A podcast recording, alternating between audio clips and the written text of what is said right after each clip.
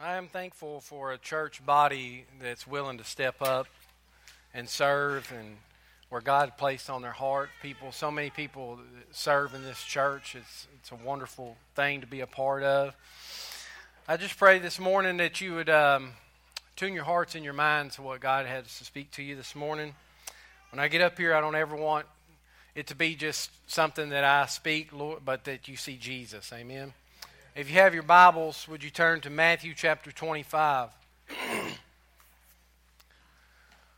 I've been really struggling this week with this message. Matter of fact, for about the last two weeks, I've been preparing this message, and I tried every way possible to get out of it. Um, I'm just going to warn you, it's not going to be an easy message this morning. It's not going to be a feel good message. It's not the type of message that I like to preach. I like to tell stories and make you feel good and but sometimes we need to face reality. I've been told over the last few weeks, uh, I've been asking men, said, you know what? If you was to preach one message, if there was some topic, if there was something that the church needs to hear, that people need to hear today, what would it be? And, and every one of them had the same message that people need to wake up. The church needs to wake up to what's happening around us. I was told just earlier this morning that uh, my brother Chase went to a, a, Mavericks game yesterday, and there was out there in the public there was a man preaching the gospel of Jesus Christ, and that was a wonderful sight to see. But he said the, the sad fact and reality was that everyone who heard him was mocking the man. That's the society we live in. I don't want to preach this message. This message is on the topic of hell. It's not a easy message. It's not something that I like to do, but it's something that we need to hear. I believe that God has spoke clearly to me, and I, I pray that this morning that you would receive it with an open heart. I approach this subject with great humility. I approach this subject with fasting and prayer.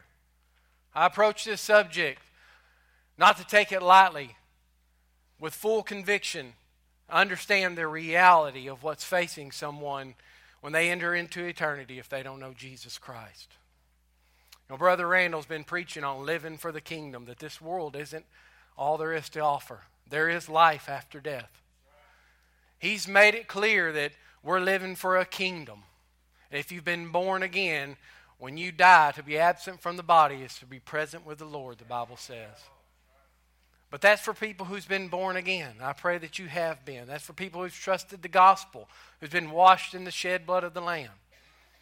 There's only one way to heaven, and that's through Jesus Christ and the sacrifice on, on the cross that He made for us. Hallelujah for the saving grace of Jesus.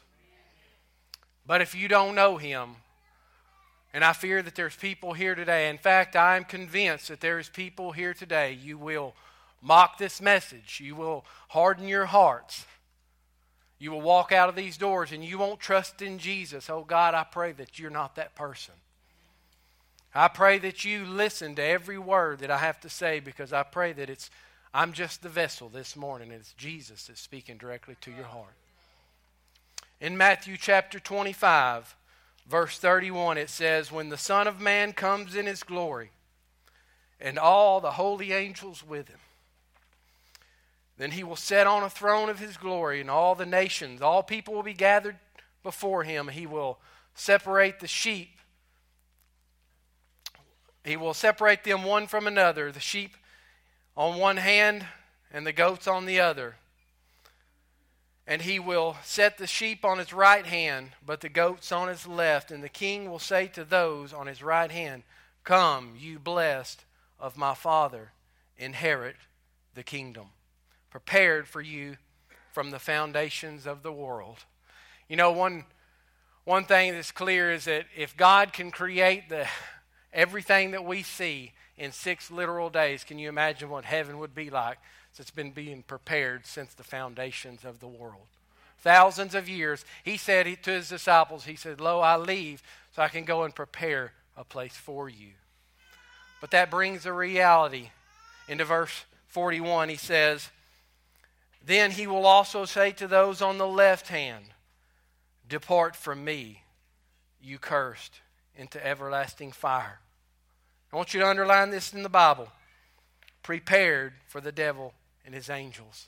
This is the same word prepared that he goes to prepare a place for his children in heaven. He prepared a place to punish the devil and his angels.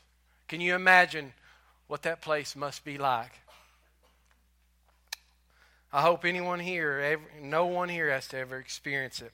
You know, I was looking this this week as I prepared this message, and I, I looked at several recent polls, and it says that in America, 76% of all people believe in some sort of heaven. They believe that their heaven exists, that God exists, and that there is a heaven. 76% of Americans. But out of those 76%, only 50% of those Americans believe that there is a hell. And the staggering statistic of that is that only 6% of the 50% believe that hell is a literal place where someone will go. 6%. The Bible is clear that hell is a real place. That brings me to my first point. The title, the title of today's message is Hell. What is it? Who goes there? And how do we avoid it? The first truth about hell that I want you to realize in this passage is hell is a real place. Hell is referenced over 160 times in the Bible. Over 70 of those times that hell is referenced to, our Lord Jesus Christ is the one that preached the message. And so I ask you today if hell is not a real place, then why did Jesus spend so much time warning us about it? In Matthew 10 28, if they have that, I would ask them to pull it up. Matthew 10 28 says, Jesus said, And do not fear those who kill the body, but cannot kill the soul, but rather feel, fear him who is able to destroy both body and soul in hell. Hell is a literal place. Hell is described in four different ways or wordings. If you was to search it in your Bible in, in our English language, I'm going to refer to them all here as one not going to go into the doctrines of all the differences, but the first one that you would look at is referred to as a place called Hades or Sheol, meaning the grave or the abode of the dead. It's simply life after death. Jesus made it clear, the Bible makes it clear that there is life after death. There's some who will teach today that when you die, that's just it. Nothing else, or that there's reincarnation, and that's a fairy tale. It's a lie from the pits of hell. Jesus said, when you die, you will, your body will go into the earth, but your soul will live on forever. The second thing that is referred to as is Gehenna. And actually, this word, Jesus referred to this, and it was an actual literal place that they would have understood in that day. It was a valley outside of Jerusalem where they would have thrown the dead bodies.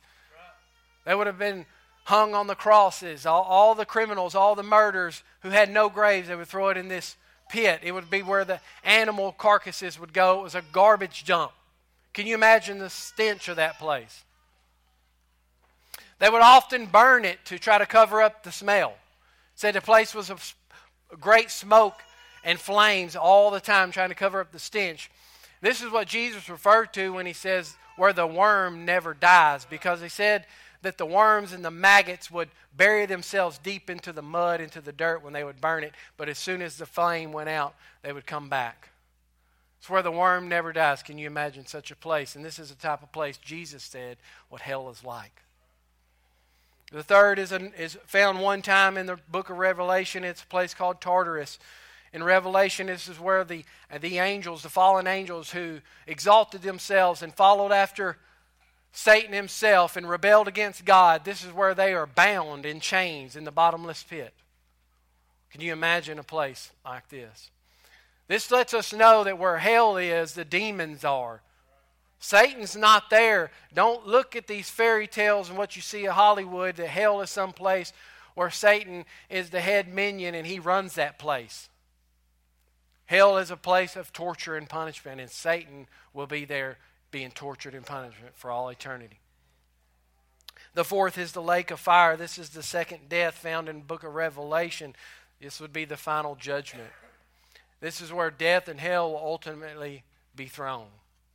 Hell now for a believer or an unbeliever. See, when you when you die as a child of God, it's to be absent with the body, to be present with the Lord. Instantly, you are in heaven with the Lord. The angels will carry you that carry you there. The body, the, the scripture is clear. But if you die without Jesus, you will wake up in hell. Your body, just like a believer, your body our bodies are not redeemed. Our bodies go into the grave, but our souls, our spirit goes on into heaven. But as an unbeliever, your body goes into the grave, but your soul, your spirit will be in hell, awaiting the final judgment, which will be cast into the lake of fire. And that is where your body and your soul will meet again, and both will be punished forever. Hell is a real place. Which brings me to my second point of today's message. And I know everybody's uncomfortable. This is why I said I don't want to preach this message. But I have to listen to what the Lord tells me to do. And if you don't like a hellfire message, I understand that. But don't take it out on me because it's, it's in the Bible. This is what Scripture says. Sometimes I don't like it either. But this is truth. And I preach this message not to scare someone into making a, a decision out of emotion but I preach this message to wake you up as the church of Jesus Christ that this is what's happening to our families. This is what the Satan, this is, the Bible says he comes to steal, kill, and destroy, and he's dragging people with him. This is what he wants. He wants your family members. He wants your children. He wants people in this room to go to hell. Hell is a painful place. Don't get the idea that you're going to go and you one day that you're going to reject Jesus. You know, you don't believe what kind of a God would create hell anyways and you've made up your mind you're not going to follow him. And you go to this place and you get the idea that it's going to be some party, some big party of sin, and that you're going to enjoy it with all your buddies. That ain't what hell's about. They'll paint that picture in Hollywood, but that isn't what the Bible says. Seven times Jesus said that this place will be weeping and wailing and gnashing of teeth. Jesus said this seven times. This isn't a place of enjoyment, this isn't a party. In Revelation chapter 14, I want you to look at this. Revelation 14, verses 9 through 10, it says, Then a third angel followed them, saying with a loud voice, If anyone worships the beast in his image and receives the mark on his forehead and on his hand, he himself shall also drink the wine of the wrath of God, which is poured out in full strength in the cup of his indignation. I want you to understand that hell is a place where God's wrath is poured out day and night. God's wrath is poured out on the people of hell day and night. It was created for the devil and his angels. You think the devil's going to go unpunished? Now he, he may he may go right now and we may not see the, the end results, but one day it says you'll read here in a little while that justice will be given to him. In Luke chapter 16, Jesus gives a real story. Some will say it's a parable, but Jesus never gives people real names in parables.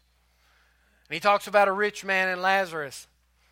One rich, one poor man. One followed Jesus, one didn't. He said, In this life, the rich man, he fared pretty well. He had everything that the world had to offer. The other guy, he was just a beggar. He was nobody important, but he followed Jesus, so he was the rich one. Amen. And when they died, it said they both died. And that's, that's one thing that we can't avoid and we don't want to talk about, but one in one people die. See, we, we want to do everything we can to live as long as we can, and I believe in taking care of yourself, but eventually we're all going to die. And it says the rich man woke up and he was in torment. And I want you to understand that. This is what the scripture says. Jesus said, that this man woke up and he was in torment. Although he was absent from his body, his soul somehow felt physical pain. When you're in hell, you will feel pain. Not only that, he remembered. I think that's the worst of all pain. It said he remembered his family members. He wanted to go warn them about it. Don't come to this place. I'm here to warn you, don't, don't leave here without knowing Jesus. He had regrets, and it was too late. He could do nothing about it. I imagine he had children, brothers, sisters. He actually says, Let me go to my brothers and tell them not to come to this place. But you know, Jesus said, Father Abraham responded to him and said, They have God's word. They had the law, the prophets. You were warned. We told you not to go here. You heard the messages. You went to church. You've had the gospel preached to you, but you hardened your heart and you walked out of here and you didn't take it serious. There's people here today that is like this. And I pray that you meet Jesus today before you walk out. Hell is a painful place. I pray that you don't go there. Which leads me to my third point about hell. Fact about hell is hell is an eternal place. See, there were some that believe that that it only lasts a certain long that you can burn your sins off and then you're out, or that it's just an eternity, it's just separation from God, and that there's annihilation. Can't last forever, right? But the Bible teaches opposite of that. Matthew chapter 25, verse 41 makes it clear that he says, we'll read again, then he will also say to those on his left hand, Depart from me, you curse, into everlasting fire. He also says in verse 46, And these will go into everlasting punishment. I want you to look, he says, continuing on in there, he says, But the righteous into eternal life. Did you know that the wording here, the original language, is the same word for eternal life as it is for everlasting punishment? So here's the thing if hell isn't forever, then neither is heaven. Hell is eternal place. You're not just going to go there for a little while. You're not just going to die and be obliterated, and that's it. You just don't inherit the kingdom. There's some religions, some doctrines, some cults that'll teach that. That's not the truth of God's word.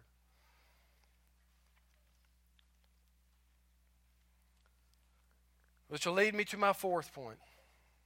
Who goes to hell? In Matthew chapter 25, verse 41, we read,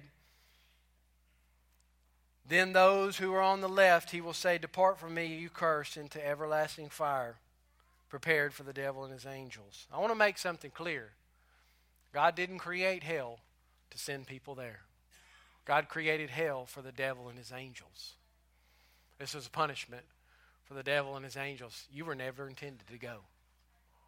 But the sad thing is, is that in, in God's infinite love, perfect love, he gives us a choice. He doesn't force you to love Him. He gives you the choice. And you know, the Bible says something that's, that's very disheartening. He says that there's two types of people, there's none in between. You're either a child of God or you're a child of the devil. There's no in between. You know, some of the religious people, the Pharisees who came against Jesus, he told them, even the ones who went to church, even the ones who prayed, even the ones who outwardly looked like they had it all together. He told them that you are of your father, the devil. Even those who came up front and were baptized, but they had never trusted in the shed blood of Jesus Christ. They'd never given their life, they'd never repented of their sins. They had it all together on the outside. It's not just the murderers and the out and out sinners. You can miss heaven by one small little lie. Revelation chapter 20, I want you to go there. I want you to take this very seriously.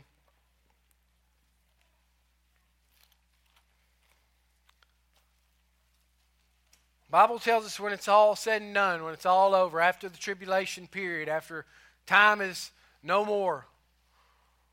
Revelation chapter 20, verse 11, and says, Then I saw a great white throne and him who sat on it, whose face the earth and the heaven fled away. You know, the Bible says in John chapter 5, 22, that the Father judgeth no man, but judgment has been committed unto the Son. This is Jesus. So you will either meet Jesus as Savior or judge. See, we don't like, we don't like that idea of Jesus. But Jesus is holy and righteous, and He is our judge. You will face Him one way or the other. It also says, And I saw the dead, both small and great, standing before God. You know, when I read this, I've heard this message always. It's like, it doesn't matter how insignificant, how poor, how rich, how popular, how important you are, you're going to stand before the Lord one day. But I also think that it's also telling us it doesn't matter how old or how young you are, you will stand before the Lord. See, we imagine that when you go to the nursing homes, when you talk to the elderly, that just all these elderly people, they just happen, they just, we know they're going to heaven. They got to believe in Jesus, but that ain't the truth. Or how about these young ones? You know, it doesn't know how young it is, but there's an age of accountability, and it can be different for all people. But at some point, when this child, whether they're 5, 6, 7, 8, 9, 10, 12, 13 years old, when they realize what sin is and that it separates them from God, they understand that they are a sinner in need of a Savior and they reject it and they go on sinning, these will stand before the judgment of the Lord. Your children, my children,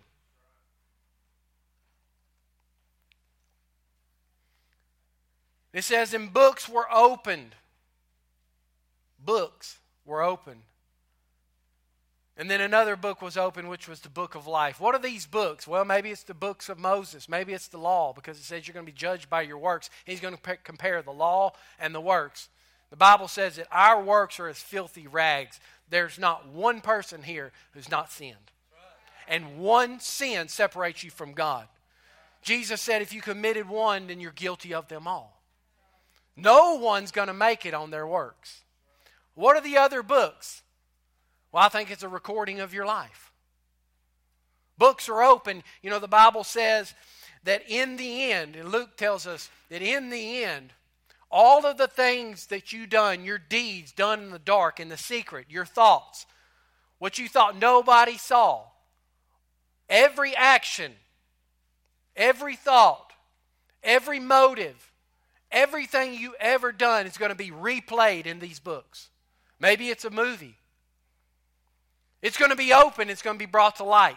Everything you thought about that person, everything you did. You know, the Bible says, Jesus said, if you look upon a woman with lust, you've already committed adultery in your heart. All of these things are going to be coming to light. No one's going to escape the judgment. No one's going to be there pleading your case. This is a courtroom setting. There's a judge and there's a sentencing, but there is no lawyer. There's no attorney there. It's too late at this point for you. Jesus is your only advocate. And it says, And the dead were judged according to their works by the things which were written in the books. And the sea gave up its dead which were in it, and death and hell delivered up the dead who were in them, and they were judged, each one according to their works. And then death and hell was cast into the lake of fire. This is the second death. I want you to underline this in your Bibles. And then anyone who was not found, anyone, again, no matter how old, how young, what they did, if they did not trust in Jesus, they will be cast into the lake of fire, which is the second death. I told you it's not an easy message. But I pray that we take it seriously because there are thousands of people every day entering into eternity who don't know Jesus. How do you avoid going to this place? Well, Matthew chapter 25, verse 34, Jesus told us if you look back in Matthew,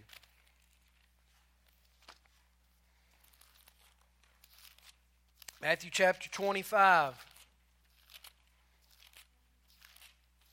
If you hear and you don't know Jesus, I that you listen to this part. If you hear nothing else, I want you to hear this. Matthew 25, verse 34, he says, Then the king will say to those on his right hand, Come, you blessed of my Father, and inherit the kingdom. What is an inheritance? You don't earn an inheritance. Inheritance is a gift. You have to be born into the family to receive an inheritance. 1 Corinthians chapter 15, verse 1 through 4, if you would pull that up. It says, Moreover, brethren, I declare to you the gospel. This is the good news, the gospel of salvation, which I preached to you, which you also received. You received the good news of the gospel. You have to receive it. You have to receive an inheritance. You have a choice to reject it. You have to receive it. He says, This is how you are saved when you receive the gospel on which you also stand. You know what that means? That you trusted in the finished work of the cross. You have trusted Jesus. You have trusted His righteousness, not your own. It's a free gift of salvation. You can't earn it. He also goes on to say about the death, burial, and resurrection. The Bible is clear that there is no remission of sin without the shedding of blood. Jesus died on the cross, He shed His blood to forgive our sins. It's in that alone that you trust. It's the goodness of God that brings a man to repentance. If you don't understand what Jesus saved you from, you don't understand repentance. It should cause a repentance in you when you realize where you were headed and that Jesus stands in the way. Let me tell you something this morning. God doesn't send anyone to hell. You crawl over the cross of Jesus Christ to get there. The Bible says that you will crawl over, trodden underfoot, the blood of the cross to get to hell. You've crawled over this message. You've crawled over 25 years of Randall's preaching to save you from this, to preach you, to warn you not to go there. All the messages, every messenger, you know, in Luke 16, he said, You had the law and the prophets, you've had his word, you've had many of times to receive the gospel. God doesn't, you don't just die, never heard of the gospel. God will make a way. It doesn't matter which tribe, which culture, where you're from, where you're at, God will reveal himself to you if you just open your eyes. Everyone has a chance to be saved. Everyone. I preach this message not to scare you into making a decision, but to open our eyes. And I want to give you a quick statistic. This is something I read and I looked in many different areas, and it's very accurate. That says worldwide, on the average, 150,000 people die each day worldwide. On the average, 150,000. Think about that for a minute. 150,000 people will enter into eternity every day.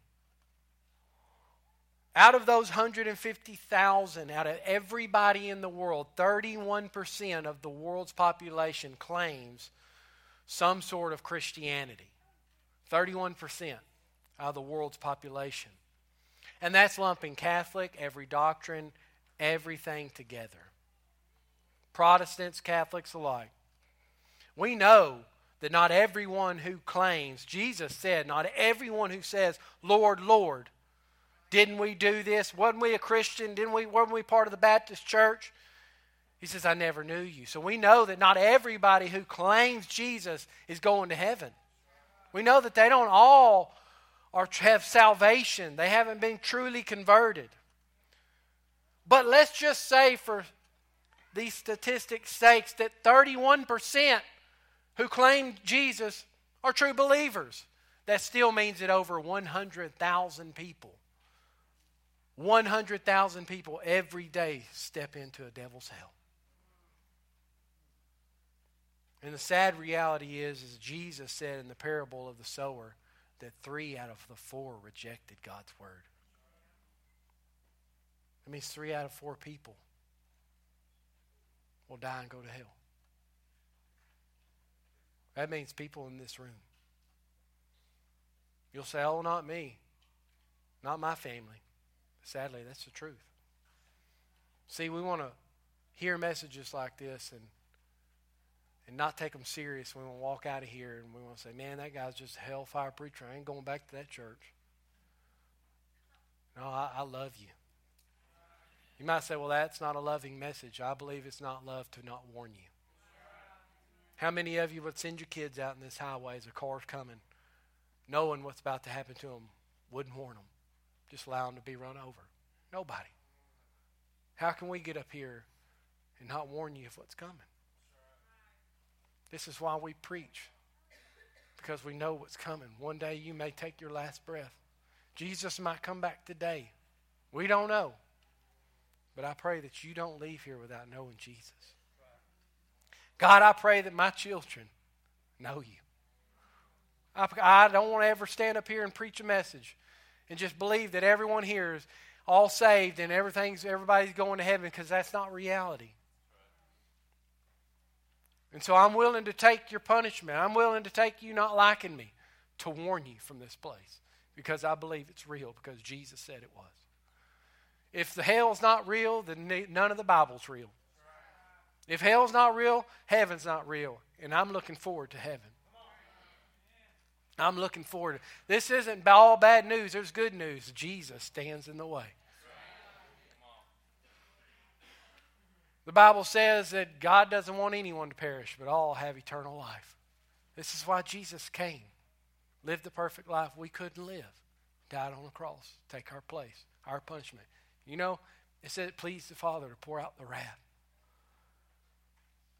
because he knew the fruit that would come from it, that we would have a chance and an opportunity to accept Jesus and spend eternity in heaven with him.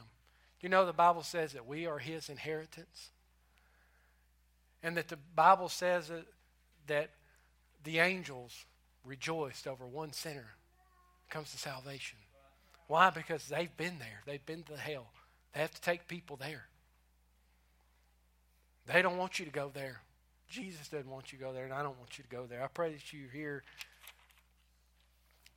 that you don't miss this opportunity. And in closing, I want to ask you to stand with me. And I want you to understand that it is our responsibility as the church to do something about it. The Bible says that we, those who have been born again, washed in the blood of the Lamb, are ambassadors. We represent Jesus. And that scripture goes on to tell me and you that it's God who is pleading through us to be reconciled to Christ, to warn people, to preach the gospel to them. This is why I'm not satisfied living casual Christianity. This is why I can't just go and sit in a pew every Sunday and be happy with listening to good music and good preaching and go on about my business and never preach the gospel, never do anything about it because I believe it's real. And if you believe it's real, you should do something about it. We have to wake up. You know, Jeremy told me that this last trip they went on that almost the whole state of Wyoming is being taken over by false religion. He comes back to Texas to find Muslims praying in parking lots, taking over the whole place. Chase tells me that there's one man standing in a crowd of thousands of people preaching the gospel, and thousands of people are mocking him. This is the culture we live in. This is reality, and it's because we, the church, have sat by and done nothing about it. We have to live with an urgency an expectancy, a reality of hell, before we can ever understand and grasp the glory of heaven. And it's our responsibility to do something about it. So, as Jacob or the band comes up, and I'm going to ask Chase to come up, I want to end this a little bit different. I want to give you a time to really reflect on this message and, and that person. That one that's coming to mind right now. The reality that someone in your family, maybe someone here, one of your loved ones, that doesn't know Jesus and you know it. Maybe you've missed the opportunity. Maybe you haven't ever said anything about it, or maybe you've prayed for them many a times. The Bible says, pray without ceasing. I want to give you this opportunity as a time of invitation. I ask that nobody leaves. As they start to play some music, Chase is going to pray a very specific prayer. And this prayer is a time of invitation. You can stay where you're at, you can come up here, you can pray it out loud. You know, one thing I want you to understand is I, I know without a doubt that I can keep quiet. I can pray in my mind. The Holy Spirit will intercede. And that God knows your prayers, but the devil, he doesn't know your thoughts. There's power in speaking prayer out loud. You're binding spiritual forces. This is spiritual warfare. I want to give you that opportunity to just call it out. Pray for those people. Don't walk out, hurry to the restaurant. We're going to give you this moment as he prays. You can come up here, you can pray where you're at. Would you please pray for the salvation of people? Pray for our leaders if nobody else. Pray for our country, for the salvation of all these people, for these children that we're raising up. Would you do that this morning? Would you call him out? Would you pray? And as he ends this, you will be dismissed. When his prayer is over, you're welcome to leave, and he'll play you on out. I love y'all, and I thank you. I thank God for the opportunity to be to share His Word. I thank you that you love Him enough to do something about it. Thank y'all. I've never stood up here and talked in front of anybody, but you know, Jake wants me to pray, but I feel like the Lord wants me to share this.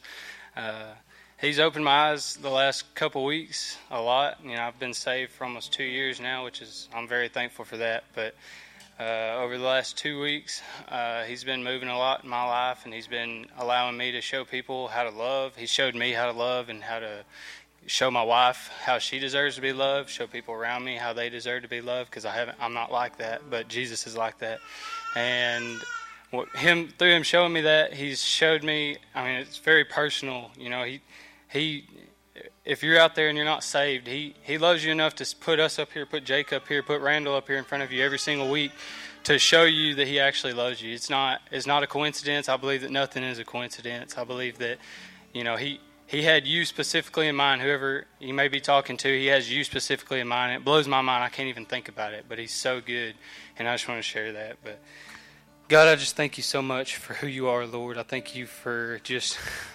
loving us enough to think about us every single day, Lord, and for millions and billions of people in the world, Lord, and, and you love me and you love each and every single one of these people standing here today, God. And, and I, I know that people don't want to hear about hell, and but Lord, I pray that uh, that their minds and hearts are open to it, God, because it's a it's a message of love. You you had Jake stand up here and preach on hell because you love your people and and you don't want them to go there. You want them to see you and, and accept your love, Lord. It is a decision. But I just I know that you love them enough to to have him stand up here and tell them about what's coming, Lord, because it I believe that it's coming and it's coming quickly and and God, it's real. And I just pray that these people see that, Lord, and that, that none of this is a show. This is all these men that stand up here every single week, Lord. I, I've seen it, and I know that they love you. And God, I pray that they see that. And I just thank you for putting them in in this church and letting me be a part of this church, Lord. Uh, God, I, it's just helped me see your love so much. And, and Lord, I just, uh, I have family, uh, my parents and my brothers and sisters. And I, you know, it's not a place for me to judge, but the Bible shows us fruits of a believer and an unbeliever. And Lord, your word just shows us how we can and see the difference. And and I have family and I have friends that that they don't have fruits. And God, I just pray that uh, that you would just break them down and allow them to see themselves as what they are, Lord. And uh, I just pray that they can look up on the cross, Lord, because you're so good that you sent your only Son. Anybody that has kids knows knows the love, and they have an idea of the love. I don't think we understand the love fully, but God, I just thank you so much that you can love us enough to send your only son down here to take the sacrifice for what we deserve, God. And I just pray that anybody here that doesn't know you today, Lord, that they can just accept that love and and that they would just have an eternity with you, Lord. And I just thank you so much for everything that you do, Lord. And I pray this in your holy and precious name, Jesus Christ. Amen.